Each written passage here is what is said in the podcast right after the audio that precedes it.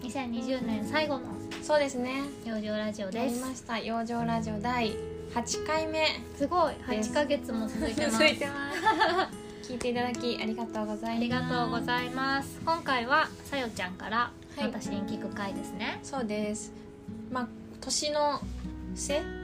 まあ、年末ということで、うん、まあ、私からありさちゃんへの質問ははいまあ年末、まあ、年始にはいまあ心がけているというかうん普段の自分の、まあ、やっていること、うんまあ、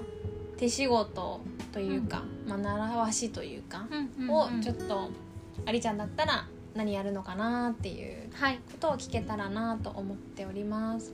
服に関してってことだよねそうね、うん服でもいいし、まあ、ライフスタイル全般的にう、んうんまあ、意識して年末年始だからこそこう切り替えるというか、なんかやること、うんまあ、あるかなっていうので、まあ、例えば私がいつもこう毎年やることはおは、はいお箸う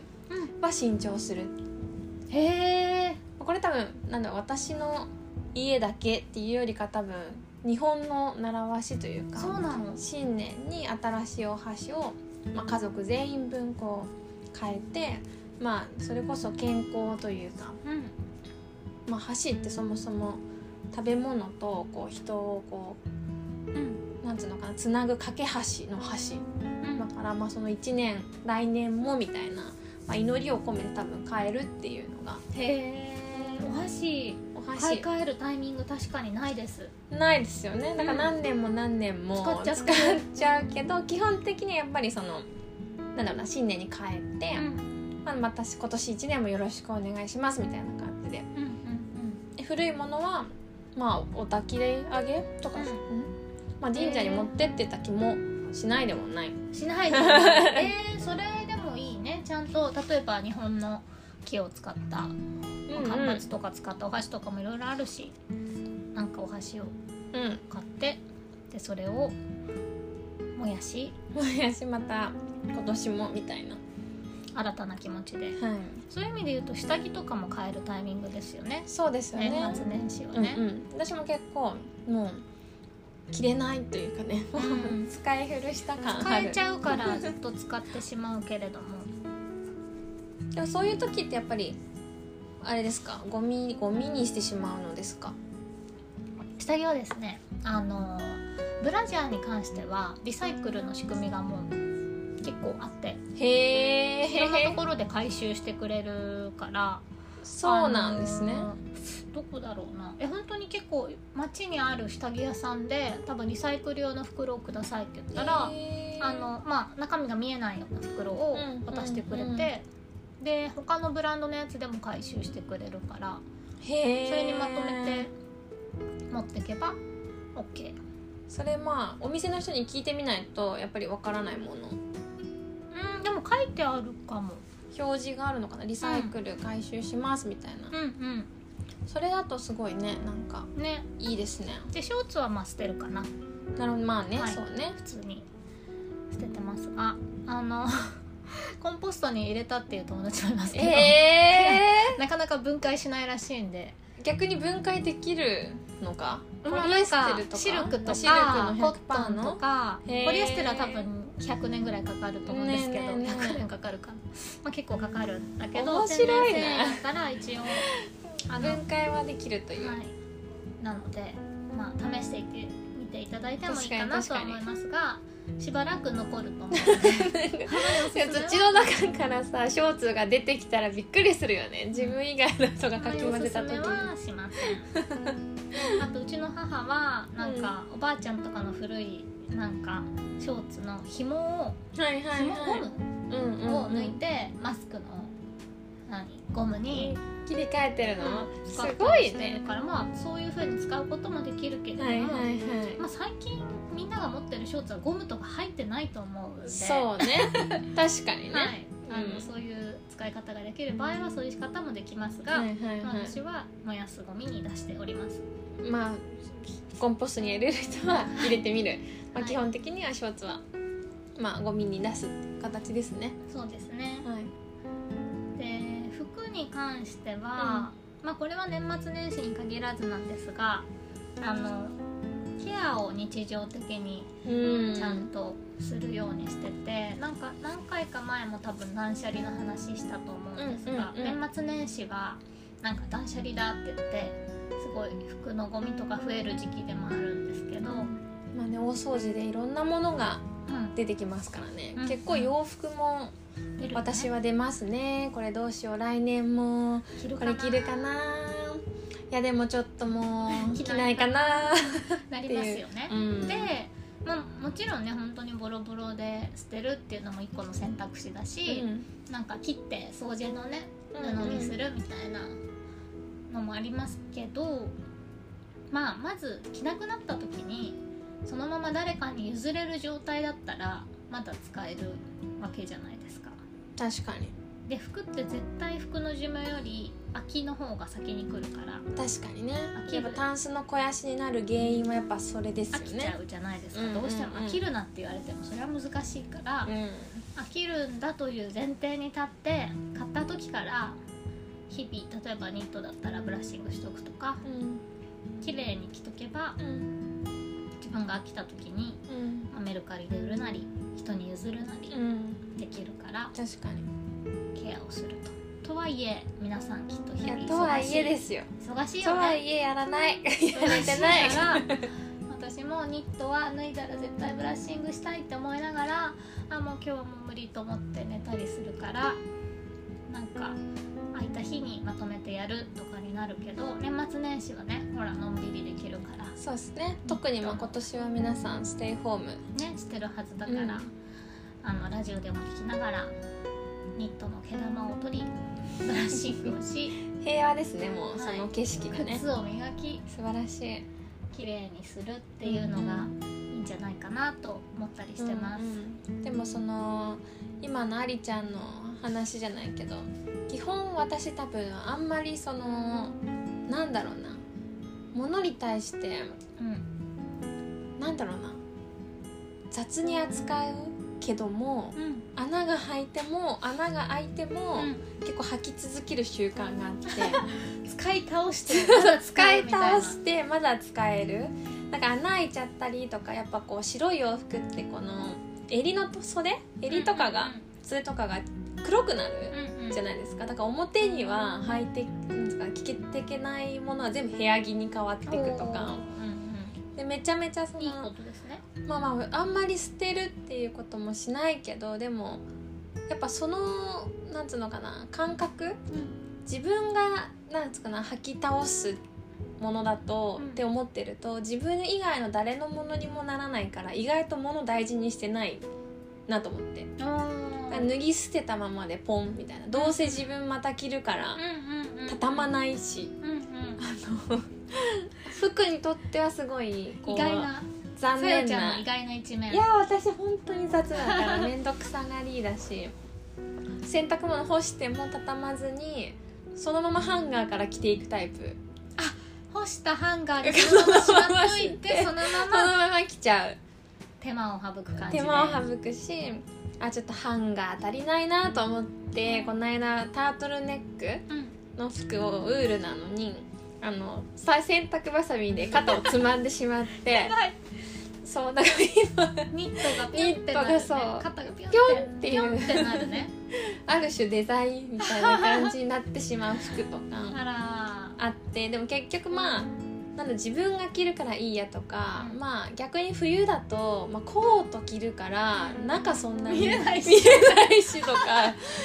か本当なんだろうなものを大切に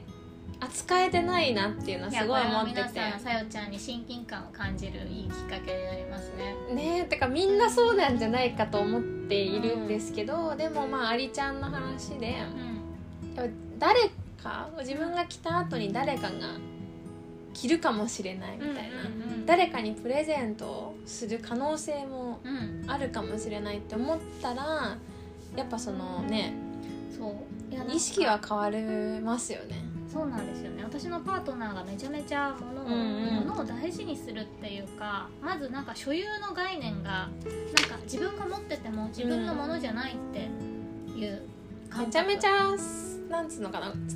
今の感覚ですね全て 今の時代全の感覚て借り物ですって借りいう物です感覚でレンタルシェアですみた来いなてるから服についてもすっごいお店に並んでるみたいに服をきれいに管理する人でそれを見て学んでるっていうのもあるんですけど、うん当に素晴らしいだから全てもうね服もそうだし靴もそうだし食器だってそうだし全部今たまたま自分のところにあるだけでうんそのうち誰か他の人のところに行くかもしれないと思って、うんうん物と接するという態度を学び、私もそのようにしようと心がけております、素晴らしい、ね、やっぱ自分のものって思っちゃったらもう自分のものだからどうにでもなれって思ってしまうそうなんだよね案外所有物ってなると大事にしない、常にでも借りそうな物ってんいう常に借り物感覚がちょっと緊張感やっぱうんあるしね、でもやっぱ物をきれいにしてるとなんかね自分の心持ちが変わるからうん、そうですよねその服を着る時も心なしか背筋が伸びる気がするし、ちょっと私姿勢悪いんであんまり言えないですけど、まあでもなんかそのケアするっていうのはすごい自分の気持ち的にもいい気がしてて、なんかすっごい忙ししくてなんか服とかだーんって山積みになってるとなんか心もなんか疲れる感じがするけど、うん10分でも時間とってうんニットにブラシかけると心も整うみたいなねの整いますよね感じが絶対に、はいで、年末年始に心を整え心まをしょう。整えることでも大事なんかやっぱ断捨離断捨離その大掃除に結構全てをかけてるうんうん感あるんですよね、はい私もそうなんですけど、大掃除になったらなるほどね日常的に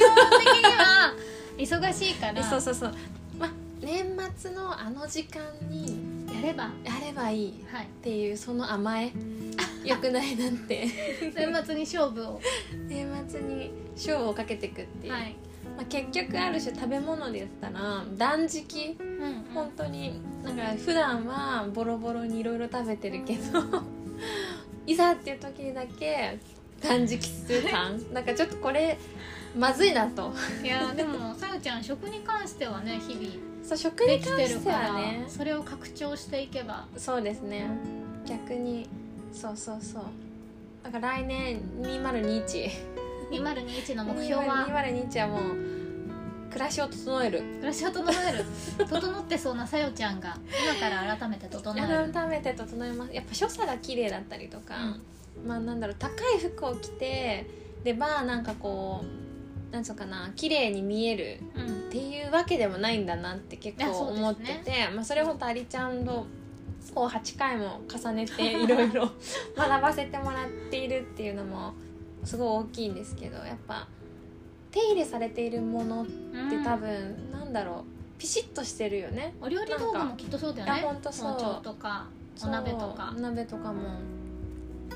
やっぱ綺麗に物を扱うとその人自身もやっぱ綺麗に見えてくる、んかと思らうそのお金をかければ綺麗になれるわけでもないというかやっぱ日々の佇まいは変えないですね変わらないですね、本当にとて佇もまいは大に事じみ出るからっていうまあ今月私は31になりましおめでてとさっきもちょっとありちゃんとお話ししてましたけう、ど、うん30の貫禄がなさすぎて年齢不詳だよね年齢不詳というかなんか自分自身の中でやっぱこうなんだろうなかっこいいというか大人というかなんかまっとうみたいなでも30ってやっぱ世の中の人間から見た時にやっぱ20代とは違ってあもう30ねみたいなやっ大ぱ人だね大人だねみたいな見え方されるのに追いついてない感があおすごいあるのででもそれはいいいい感覚ですね。そうですねえなんか伸びしろ20代っていう甘えが効かないなんかなんか甘えが効か甘ないえが効かない30代。 20代とりあえず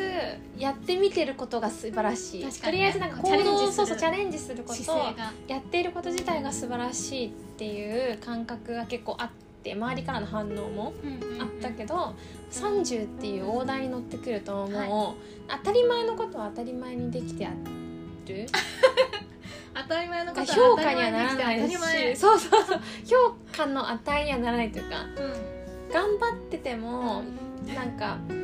後を汚しまくってたら、そりゃねなんかそうなのかっこいいとはなら30な代はいっ厳しいていう、はいなんかひしひし自分のと思いがね自分の思いがねはい今自ひ分しでひし自と分へ自の分ハードルを上げて上げるてるのか感覚がありますねうんうんうんなので2021服を整え服を整え身なりを整えていきたいと思いますはい、おすすめグッズをね、さっきはい紹介してたんですが、どこのとかいうのもないんだけど、まあ、まずニットとかコートはとにかく毛玉ってなんでできるでしょうかえー、なんか擦れてるからそうなんです静電気なんですねで、まあ、ニ静電気ニなッんトですとねかあとコートとかも繊維があるじゃないですか、その繊維同士が絡まってうんうんクシュクシュってなって毛玉になっちゃうから、うん毎日ブラッシングしてるとそもそも毛玉ができにくくなるんですよへえ毛同士が絡まってるのを毎日こう溶かしてあげるみたいな、うんうんうんでニットってあんま洗濯しなくていいじゃないですか動物の毛って天然の消臭効果とかがあるからへえ消臭効果もあるんだそうあと形が元に戻るっていう効果もあるから、うんうん毎日着てるとボロボロになっちゃうんだけど24時間以上休ませると復活するっていうへえすごいんですよ動物の毛は面白いだから1日着て脱いだらえっ、と大体ブラシニットブラシとか検索したら、うんカシミヤ用とかウール用とか出てくるから、うん自分が持ってるニットの素材を見て、まあ、最近はポリエステルのニットも多いけど、うんまあ、その消臭効果的な意味で言うとやっぱ動物の毛はおすすめです。へえまあ、でもそのヴィーガンの人とかで動物の毛を着たくない人はポリとかいいと思うけどで動物の毛だったらそのウール用とかカシミヤ用とかあるからウールが多いかなでも私カシミヤも結構着るからカシミヤ用ブラシを持っていてそれでもうウールもかけちゃってますうん一応分けなくともうんなんかこのやらないよりブかはラシの毛の硬さが違ってカシミヤ用の方がブラシが柔らかいからう、んうんあの勝手にウール用でカシミヤやったら痛めそうだなって思ってまあ確かにカ確シかにミヤ用の柔らかい方でウールもやったららまだいいかなっていうすごいざっくりした判断で、なるほどなるほどはい、両方用っていうのも一応売ってます、ちなみにカシミヤとウールの違いって何なんですかえっと、カシミヤはカシミヤヤギさんの毛でヤギなんですねカシミヤはいヤギの一種です、で、ヤギの方が毛硬そうなうん、あイメーのジだカったシミヤヤギのこのなんていうの顎首のへえあたりの毛とかを使あそううなんだすごい柔らかい毛を使うのでへえ繊細ですでウールは羊ですねうんうんうんうん羊さん羊さんです羊さんの方が強いんですかでも本当にまあ一口にカシミヤとかウールといってもなんか毛の太さとかうんなんか何ランクみたいなのがすごいいろいろあって、うんまあ、細かくは違うけど一応カシミヤブラシの方が柔らかいのでうんそれでシュッシュッとやってますで私は障子ワークスって兵庫県の、うんうえっんと加古川のえブーラシ屋さんのブラシを使ってます、障子ワークスさんはい障子ワークスさん握り国心地が産の気持ちいへいですーいいですね可愛いね綺麗だよねぜひ皆さんもなんかインスタで出てくきたのでうんうんうん見てもらったらこの可愛いフォルムがね今見えるかなと見え思ないいかまらすねね そうそうラジオだとね、はい、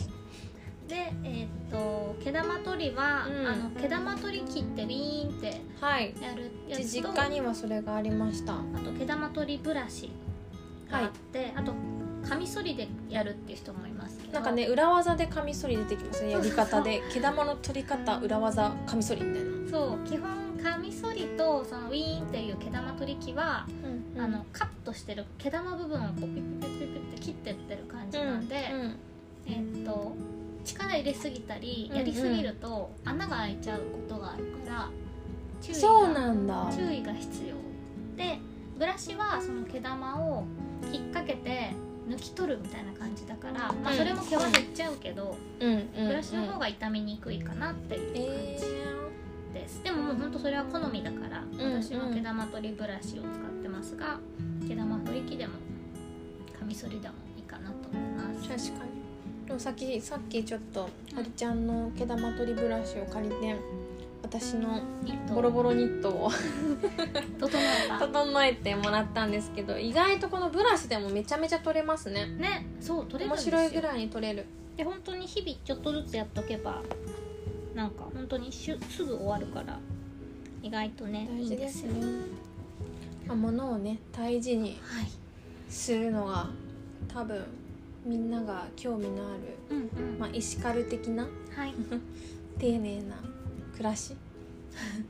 でねいや雑なんですけど まあちょこちょこそういうのをね雑でもいいからやっておくと、うん物が長長持ちしてまあどれだけ環境負荷低い素材のものを新しく買うより今あそ持っうですてよねるものの寿命が伸びるのが一番いいからでもそれはなんか一人でずっと同じものを使わなきゃいけないってわけじゃなくて誰誰かに手渡すことも含めてうんそのものが長く使えたらいいからそのためにも日々きれいにしておくと自分も気持ちいいしそうですね物にとってもいいしうん環境にとってもいいんじゃないかとうん思います。なんで私はちょっと年始に向けて、はい年末の大仕事大掃除かうん、に向けてブラシ類をちょっと はい、購入をしていきたいと思いますぜひ靴のねブラシとかもねね靴とかほんとやらないからなでも本当靴が綺麗だと綺麗に見えるからま全あそう体が、ですよね私の大好きな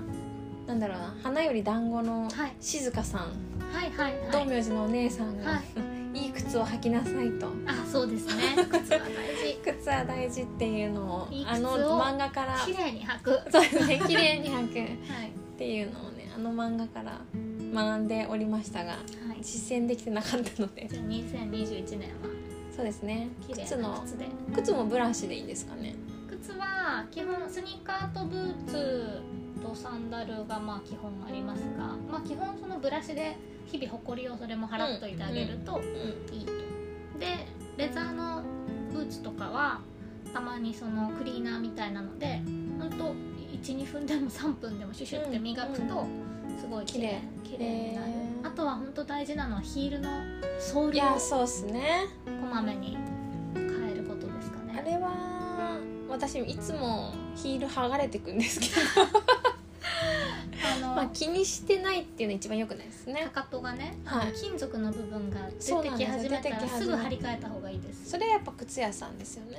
靴屋さんだしあと最近はあのミスターミニットとかうんうんうもんそこら中にあるところであおの直人したしちてもがらって10分で直してくれるんで、はい、素晴らしいいろんな駅にそあうるですねだから自分が身につけるものにちゃんと意識を向けるっていうのは大事ですね大事ですねうん、えでも本当に料理道具はケアするよねきっと、そうね包丁研ぎとか、うんまな板とかねなんかやっぱああとは結質問です構はいまな板はいつ買い替えるんですか、まな板は特にその買い替えるみたいなうん、のはないけど、んまあ長く使えば使うほどんこう木のまな板うんうん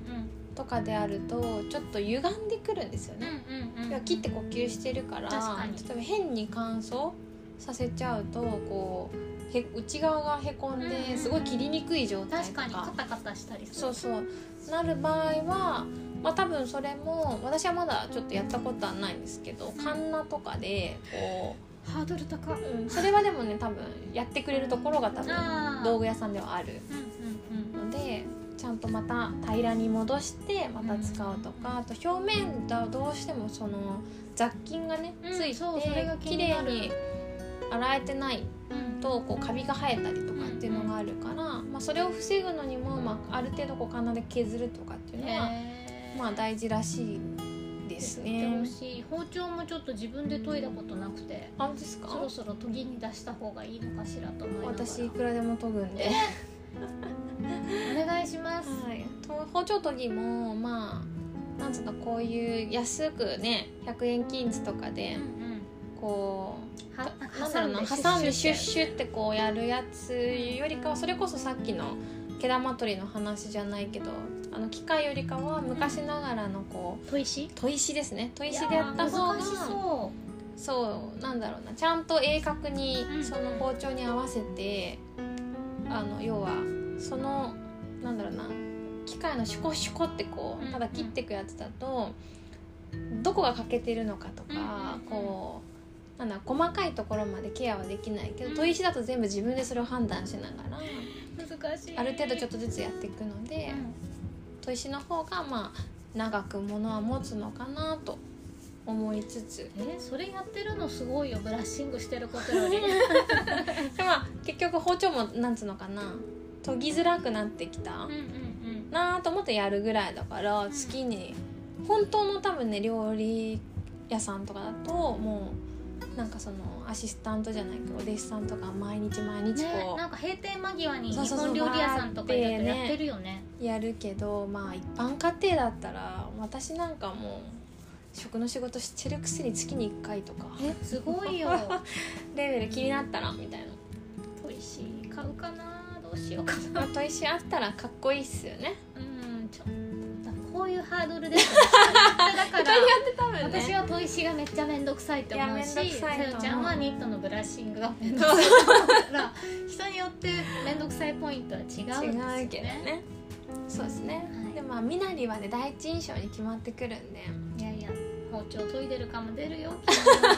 オーラに出るよなんでまあこうやってね共有しながらそうですねやれるところから、はいやりたいところからまあ物を大事にそうね、真似していきましょうそうしましょうはいこんなんで皆さんもぜひ良い年末大掃除はいをしていい2021年2021年幕開けをしてくはださいい気持ちの良い日々を送っていきましょう、はい、それでは今年はありがとうごござざいいまましたまた来年も来年皆さんすはいよ良いお年をろしくお願いします良いお年を良いお年をさようならさようなら